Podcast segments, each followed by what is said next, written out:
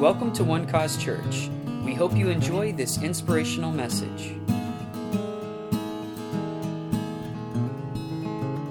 As you know, it's um, a custom of ours to have a lineup of preachers on random Wednesday nights because we have a lot of gifted and talented preachers in this body, and we don't want to keep them to ourselves. We want to share them with you. So at this time, I'm going to call my friend Ashley to come forward. Is she here?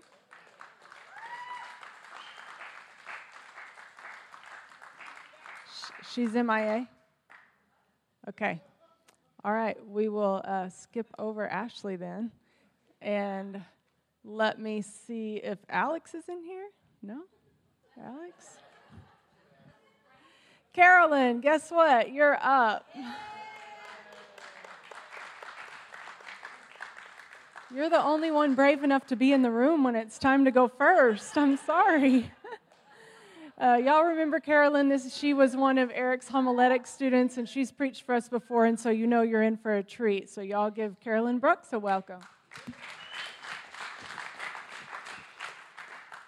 Thank you. Well, good evening, everyone. Yes, my name is Carolyn, and I go to Christ for the Nations Institute. I'm in my third year there. And for the first two years, um, they've been amazing. And this third year has been really hard, but it's also amazing. So, third year project is real. Um, but if you have your Bible, please turn with me to Psalm 23. I'm going to read verses 1 through 4 from the New Living Translation. Again, that's Psalm 23, 1 through 4. I want to talk to you about the promise of presence tonight. Psalm 23 is one of my favorite scriptures, and part of that's because it's like the first one I memorized as a child. And God has always brought it back into my life no matter what season I'm in, and He's always encouraged me with it. So, Psalm 23, verses 1 through 4 says, The Lord is my shepherd. I have all that I need. He lets me rest in green meadows. He leads me beside peaceful streams. He renews my strength. He guides me along right paths, bringing honor to his name. Even when I walk through the darkest valley, I will not be afraid, for you are close beside me. Your rod and your staff protect and comfort me. As I mentioned, I am in my third year at CFNI, and for the first two years, I worked as a nanny. So I worked with this wonderful Christian family. They've got three kids Charlie, Caroline, and Claire. Caroline and Claire are twin girls that are almost four, and they're quite a handful, but I love them. One of my main jobs was to pick them up from school throughout the week. And one weekend, my car was having some issues, so I had to take it into the shop to get fixed. I was living with my grandparents at the time, and so my grandfather helped me get the car into the shop and talk to the mechanic because I have no idea about anything about cars, and he was just helping me through that process. But Monday came around, and my car still wasn't ready to be driven, and I needed to pick the girls up from school. And I was like, I don't have any way to get there. So I was texting the mom, trying to work something out, and then my grandfather very kindly offered to take me to the school, pick up the kids, and then drop us off at their house. So I checked with the mom, and she was okay with that, so that's what we did. We went to the school, and I go and I grab the girls while my grandfather waits in the car. And I'm walking them back to the car and I'm explaining to them, okay, my car has to get fixed, so my grandfather's driving us today. He's really nice, he's really kind, he's to take good care of you. It's to be okay. And the girls had heard about my grandfather because they loved to know everything about my life. So they knew about him and they were kind of excited to meet them, kind of not, but they seemed okay. So I took him to the car and I put him in the seats and I strap him in and I get in the car. And after about a minute of driving, I look back to check on them. Claire is very friendly. So she's having the time of her life. She's got a new person, she's in a new car. It's a grand adventure, and she is talking away. Caroline, on the other hand, is more shy and reserved and doesn't like spontaneous surprises or strangers. So when I looked back about a minute after we left the school, she had these tears streaking down her cheeks. And she wasn't saying anything, but she was just crying and she was really tense, and I could tell she was really afraid and uncomfortable. And I said, Caroline, it's okay. I'm here. And I reached back with my hand and I took hold of her hand. And as soon as I did that, the tears stopped. She took a deep breath and she relaxed and she was okay. And I just held her hand the rest of the ride and she was fine. You have a shepherd and a father who is always right beside you.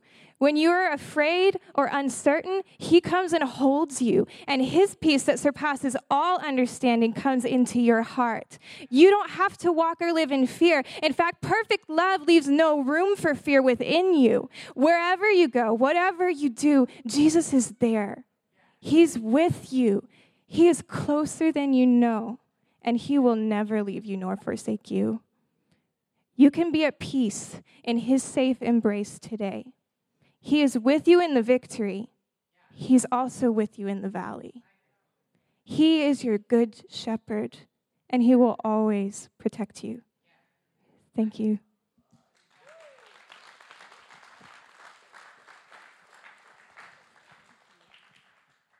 Good job. How old are you, Carolyn? 20?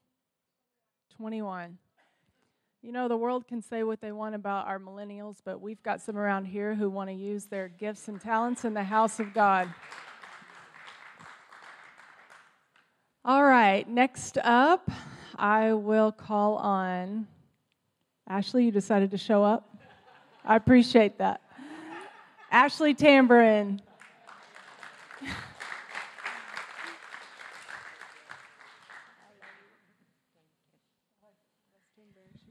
I thoroughly embarrassed. Thank you. No, my daughter decided, my seven year old decided to come as the Queen of Hearts tonight. You know, just we all want to do that. And then she got like scared the last minute. So then she changed her mind. A minute ago, she was like, Will you take me? I can only have you take me. So anyway, there you go. yeah. I'm so glad to be here tonight. Thank you guys for having me. Uh, this is a dream come true for me and um, such a blessing. And I want to start out by telling you a little bit about my story, a little bit about my testimony, and being honest about some of the things that I've been facing. Uh, recently in my life, I went through one of the hardest trials someone can go through, and I've uh, walked through a divorce. And as some of you know, uh, it's a very it's a difficult process. I like to say that it's kind of like a death, except that person is alive and haunts you. and I I say that lovingly towards the, towards. I mean, I'm very grateful. I'm very grateful for um, my ex-husband and who has married him, and I and I have good things to say um, about him. But it is that kind of process, and that it's always before you, and it begins to surround you, and you. I know many of you understand that when you walk through a trial, it can be the death of a child, it can be a sickness, it can be uh, a wayward child, it can be the loss of a job, anything like that. You you sometimes get into like a chrysalis of sadness. And it just is ever before you. And so, of course, the Lord, in His goodness during this time, has begun to, to talk to me about joy. You know, and part of you is like, is this a cruel joke? like, why are you talking to me about joy? Um, so, of course, when I think about joy, I think of the children's songs that we all know, like, I've got the joy, joy, joy, joy down in my heart. Where? Okay, come on, don't leave me hanging. Uh, so I think of that one. And then my favorite verse is, "If the devil doesn't like it, he can sit on a tack." Ouch! Like my kids are like, "Why would he sit on a tack?" I'm like, Lake of Fire just doesn't have the same ring. You know what I mean? Like, it's not the same. So anyway, but I think of that song, and then of course the next thing that came to my mind was, "The joy of the Lord is my strength."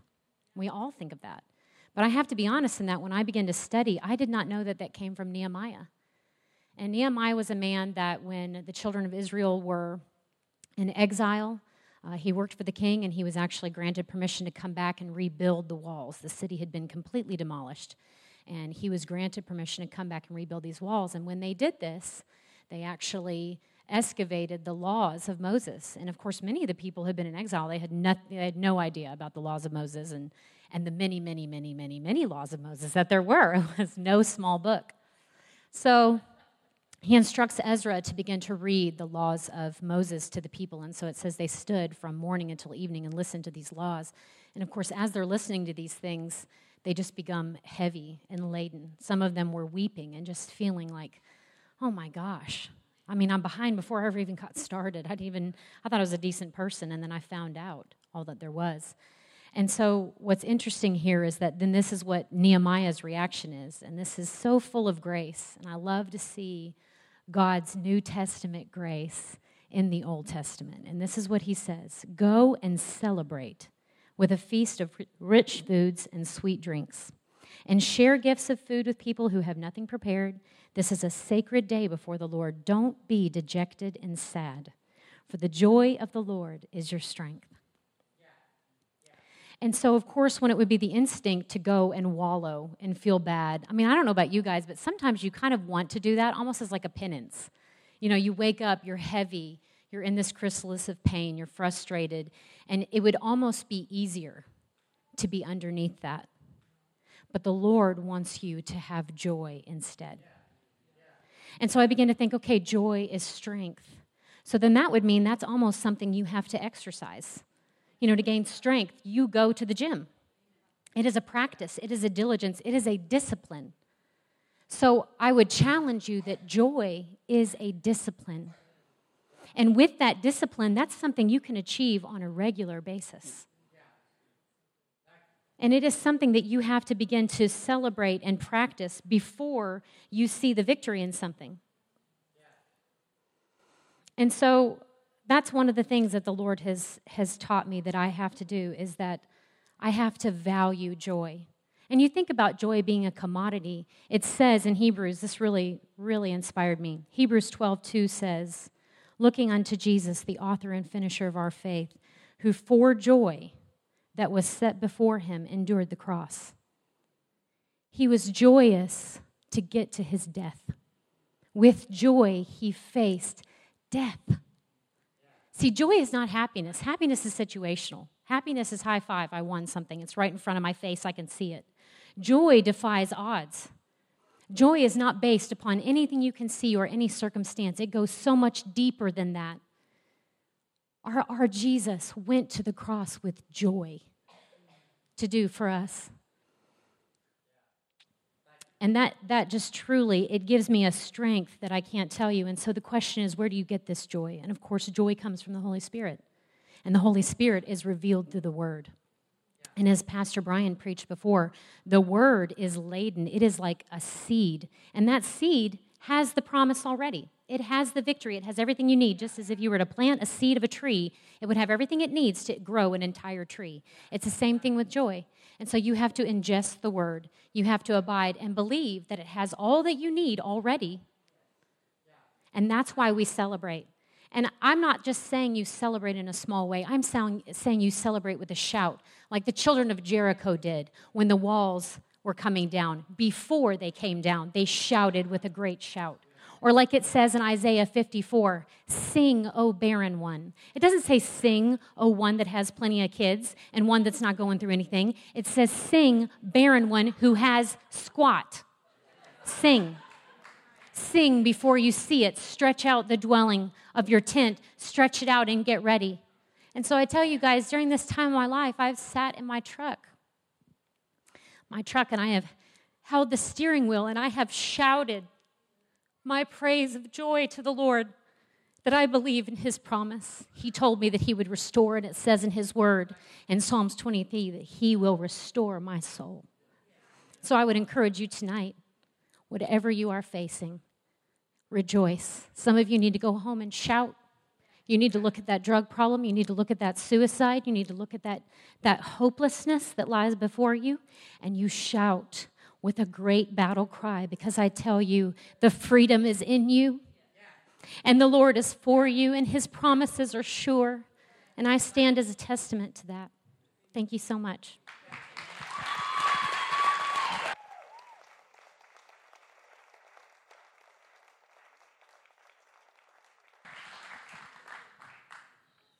Wow. Oh, that was good, Ashley. Thank you. Um, okay, next. Uh, Alex, are you ready? Sorry, but I can't go after that. Wow, Ashley, that was so good. Wow, very encouraging.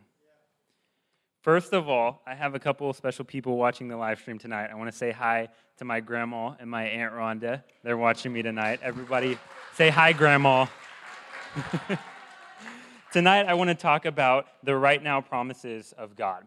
Um, a lot of us know that the promises of God are for us, but sometimes we don't always think that they're for us right now, in this moment, in this situation. And sometimes we start thinking, maybe that we can have that promise a few years down the road when things change or things get a little bit better. But tonight, I want to tell you that the promises of God are for you and your life right now, right here, today. I'm going to read a story from 1 Kings chapter 17. Now, this story, um, God tells the prophet Elijah to go find this widow. And he says that this widow is going to give him the provision that he needs. And so Elijah goes and he finds this widow, and it picks up in verse 12. Uh, well, he tells this widow, Bring me some water and bring me some food. And then it picks up in verse 12, and she says, As the Lord your God lives, I do not have bread, only a handful of flour in a bin, and a little oil in a jar. And see, I am gathering a couple of sticks, that I may go in and prepare it for myself and my son, that we may eat it and die. And Elijah said to her, Do not fear. Go and do as you have said, but make me a small cake from it first, and bring it to me. And afterward, make some for yourself and your son. For thus says the Lord God of Israel The bin of flour shall not be used up, nor shall the jar of oil run dry until the day that the Lord sends rain on the earth. So she went and did according to the word of Elijah, and she and he and her household ate for many days. The bin of flour was not used up, nor did the jar of oil run dry, according to the word of the Lord which he spoke by Elijah. What struck me interesting about this story, which was also something that I really related to, was that she said, That I may go and prepare it for myself and my son, that we may eat it and die. And I thought, wow, that's a little gruesome. But then I started thinking about it and started thinking she's got this, this situation predetermined in her mind. She's already got an outcome that she's expecting, and she's already determined that it doesn't matter what the situation is, that I'm still going to have that outcome. It's this expectation of failure, it's this expectation of things not going your way. Now, I have uh, this cousin who just got married earlier this year, and right after her wedding, my uncle actually had to go to the hospital, and they figured out that he had stage four cancer, and the doctor said that it was terminal. And the diagnosis that they gave was that you know we can do some treatments, we can do some experimental things, uh, we can do this and that, and I don't know all the details, but I do know that they said it doesn't matter what we do, the cancer is going to come back, and he's eventually going to die from this cancer. It doesn't matter what, what treatments we give him, we can try some different things, but, but he's going to die. And I remember hearing that, and I, I had this conversation with God because the doctors had had this predetermined um, outcome for the situation. And I had this conversation with God where I said, You know, God, I know what your promise says. I know that it says you will lay hands on the sick and they will recover. I know that your promise says that it's by Jesus' stripes that we are healed. And I told God that day, I said, listen, I don't care what the circumstance says. I don't care whatever the doctors say. I know the outcome, and I know what you've said about the situation, and I know that my uncle will be completely healed. I know that he's going to come out of this thing 100%, and that's what I talked to God that day, and that's what I fully believe. And I can't wait to stand up here and tell you guys how that's going to turn out because I believe that he's going to be 100% healed. You know, you may have this idea or someone may have told you what's going to happen in your circumstance, but that's not what you need to listen to because God's got an alternate solution for you. His word says that He will never leave you nor forsake you. His word says that, that He came to give you life and that more abundantly. Listen, it doesn't matter what your circumstance is and what you think things are going to turn out to be, it doesn't matter if you've done all that you can do and you don't see anything else that you can do to change the circumstance, it doesn't matter how many times you've messed up, how many mistakes you've made. God's got a good outcome for you, and it's time to believe that tonight. All right? Thank you, guys.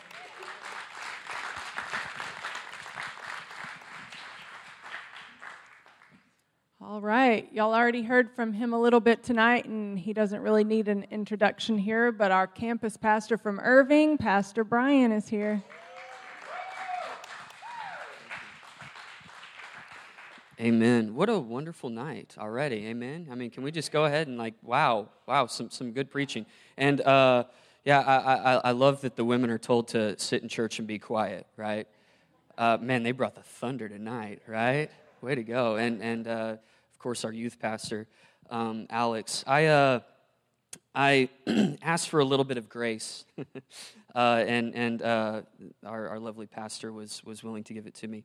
Um, I went to study and, and, asked the Lord about what He wanted to talk about tonight, and uh, uh, it's a little bit longer than five minutes. I'm going to try to keep it as short as I possibly can. I am. But uh, He told me to go to Ephesians, and I just started reading, and I got to a certain section, and the Lord started revealing some things to me. And uh, it's apparent at this point. Usually, whenever we do these five minutes, there's a trend and there's a pattern because uh, the Holy Spirit talks to, uh, talks to all of us. Um, you can hear God's voice, He is absolutely speaking to you.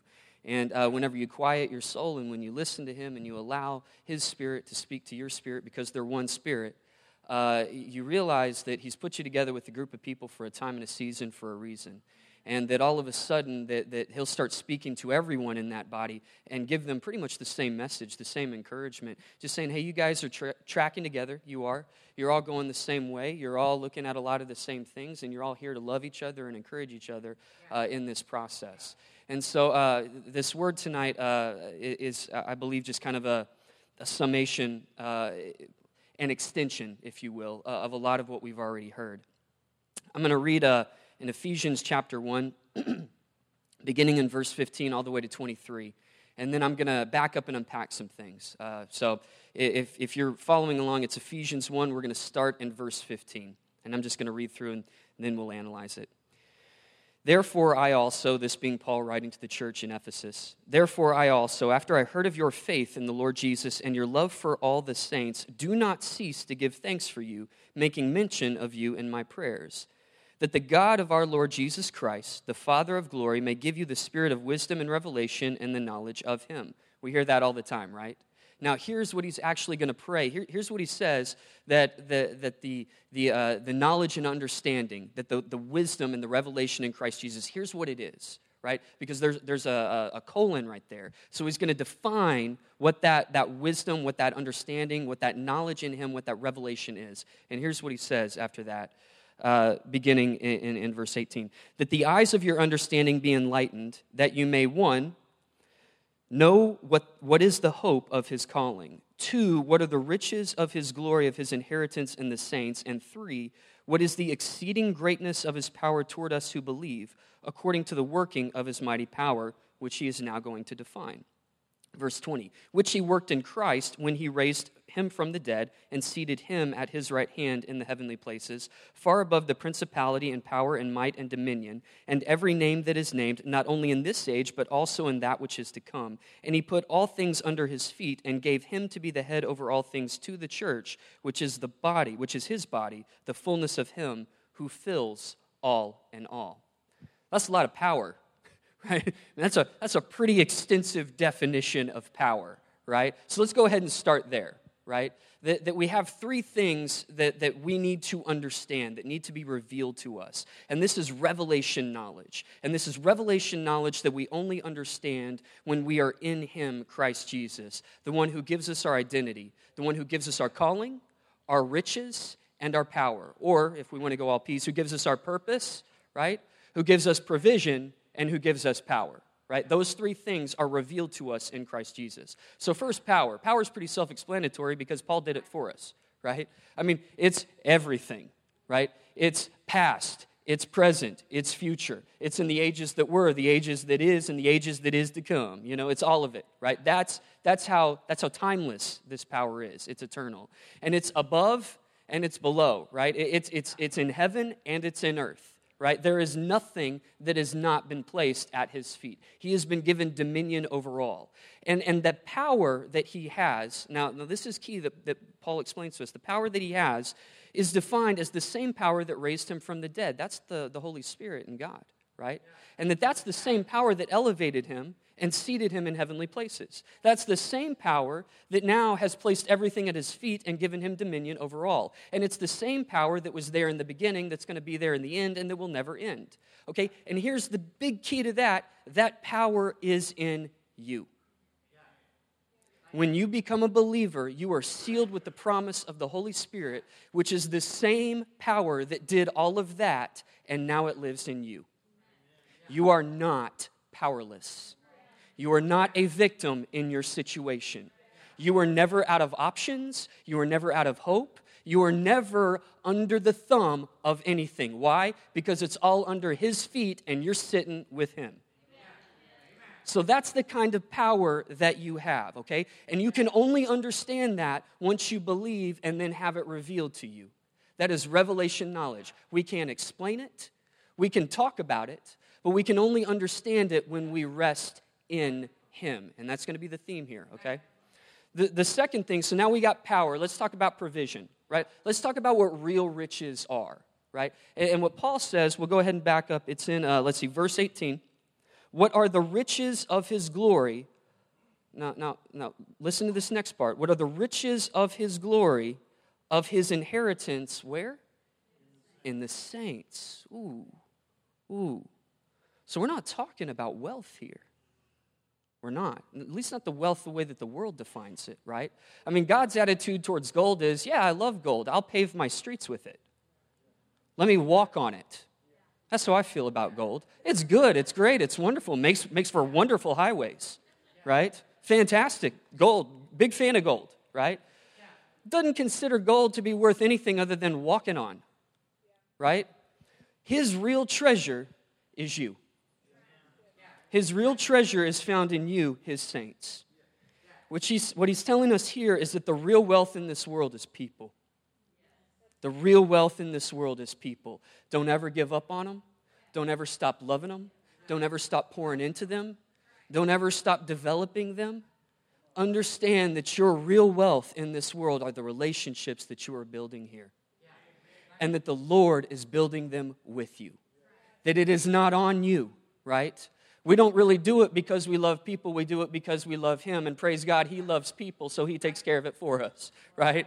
So just keep resting in Him so that you can keep your eyes on where the real wealth is. And then you will always have the provision you need, not just from Him, but I'm going to tell you, whenever I have had no options, it wasn't some kind of artifice or material entity that came through, it was a person. God sent me a person who could help me out, right? because that's how he works on this earth through his body. That's where the real wealth is, okay? So our real wealth is each other. And I thank God for all of you. I thank God for the body He's called me to. I thank God for my friends, for my family, for my relationships that are there to encourage me, build me up, sustain me, and continue to encourage me as I run this race for Him, right? So, so that's, that's the, so now we're, we're, kind of, we, we have everything, right? Now we're pulling it back to people, and now he's going to take it down to the simplest thing. So we're kind of reverse engineering this thing. And the first thing that he says, the first thing that, that we have to understand, the most fundamental, the most essential, that the eyes of your understanding being enlightened in verse 18, that you may know what is the hope of his calling. So, when I preached here a couple of Sundays ago, we talked about what real hope is. And real hope isn't Vegas, you know. Real hope isn't go Longhorns because they lost. Still hurting. I know, I, I know, I know. We'll mourn later. We'll mourn after together. Uh, you know, it's, I, I, I, I just, oh, okay, I got to move on. I'm, I'm about to lose it. but, but that's not, that's not real hope. That's, and I'll, let me put it this way that's not God's hope, okay? God's hope is a person because Jesus Christ is the hope of glory. And because Jesus didn't fail, God's hope doesn't fail. God's word doesn't fail because God's word came in the flesh and walked the earth as a person and fulfilled all and now is seated in heavenly places where he has dominion over all, okay? That's the kind of hope God has. That's the kind of hope we have, again, in him, Christ Jesus, right? And so there are two things that I want you to understand from what this says. What is the glory of the hope of our calling, right? What is the glory of the hope of your calling? First of all, you have a purpose. Most people flop around in this world searching for that. Most people will spend their entire lifetime. They will make so many destructive, reckless decisions in this pursuit of what is my what am I what am I here for? What does all of this mean? Does it mean anything? You absolutely have a purpose, but it's in Him. Your purpose is in Him. And when you get in Him, when you believe Jesus, when you have the Holy Spirit, when you have all of that power inside you, all of a sudden your purpose is revealed to you very plainly, very clearly, very explicitly. And it's, it's not the whole thing. I mean, it's a step by step thing. The Lord's like, now go here, and now go here, and now go here, right? It's a wonderful thing. Um, sometimes I wish I knew the end of the story. Sometimes I'm glad I don't. Um, but the reality of it is, is that if you're looking for purpose tonight, all you need to know is one man who came and died for you because he loved you so much. And when you know him, he's going to show you your purpose. He's going to reveal the glory and the treasure that's inside you, and he's going to help you get there. That's the first thing. The second thing is that because you have a purpose, God needs you to fulfill it. Now, all of a sudden, oh man, I got to work. I'm way behind, right? I have so much to do. No, no, that's not what any of Scripture teaches us. What Scripture teaches us is that we are His workmanship and that we walk in the good works that he's prepared for us. That's what Ephesians 2:10 says. If We keep reading. The reality of our purpose and the reality of his hope is that his hope never fails, which means your purpose never fails. That means when you get in him, you are in a failure-free zone and you don't really have to do anything except rest in him. Now, that, that seems real weird, Pastor. I know it does. Let me, let me, let's, let's walk through this a little bit. Here's what I mean by that, okay?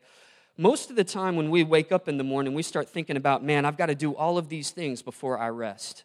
I got to wake up and I got to get to work and I got to do all this work. And then once I'm done with that work, I can come home and I can rest. Ooh, that's backwards. It's very backwards, especially the way that Jesus tells us to do it.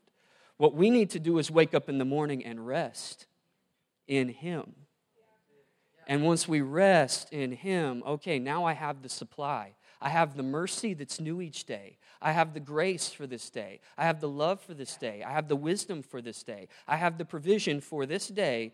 And after I've rested, now I go work. Because it ain't work anymore. it's just me walking in the work that He has already prepared and completed for me. It's done, it's finished. The problem is, is that we view it as an unfinished work, and now all of a sudden we've got to finish it. No, it is finished. You need to rest in the finished work, and then you just walk through the rest of it. It isn't work. And if you're viewing it as work, I'm here to give you a better promise of hope for your life. His hope never fails when we're in Him. And when we rest in Him, we always find the supply for whatever the world will demand of us.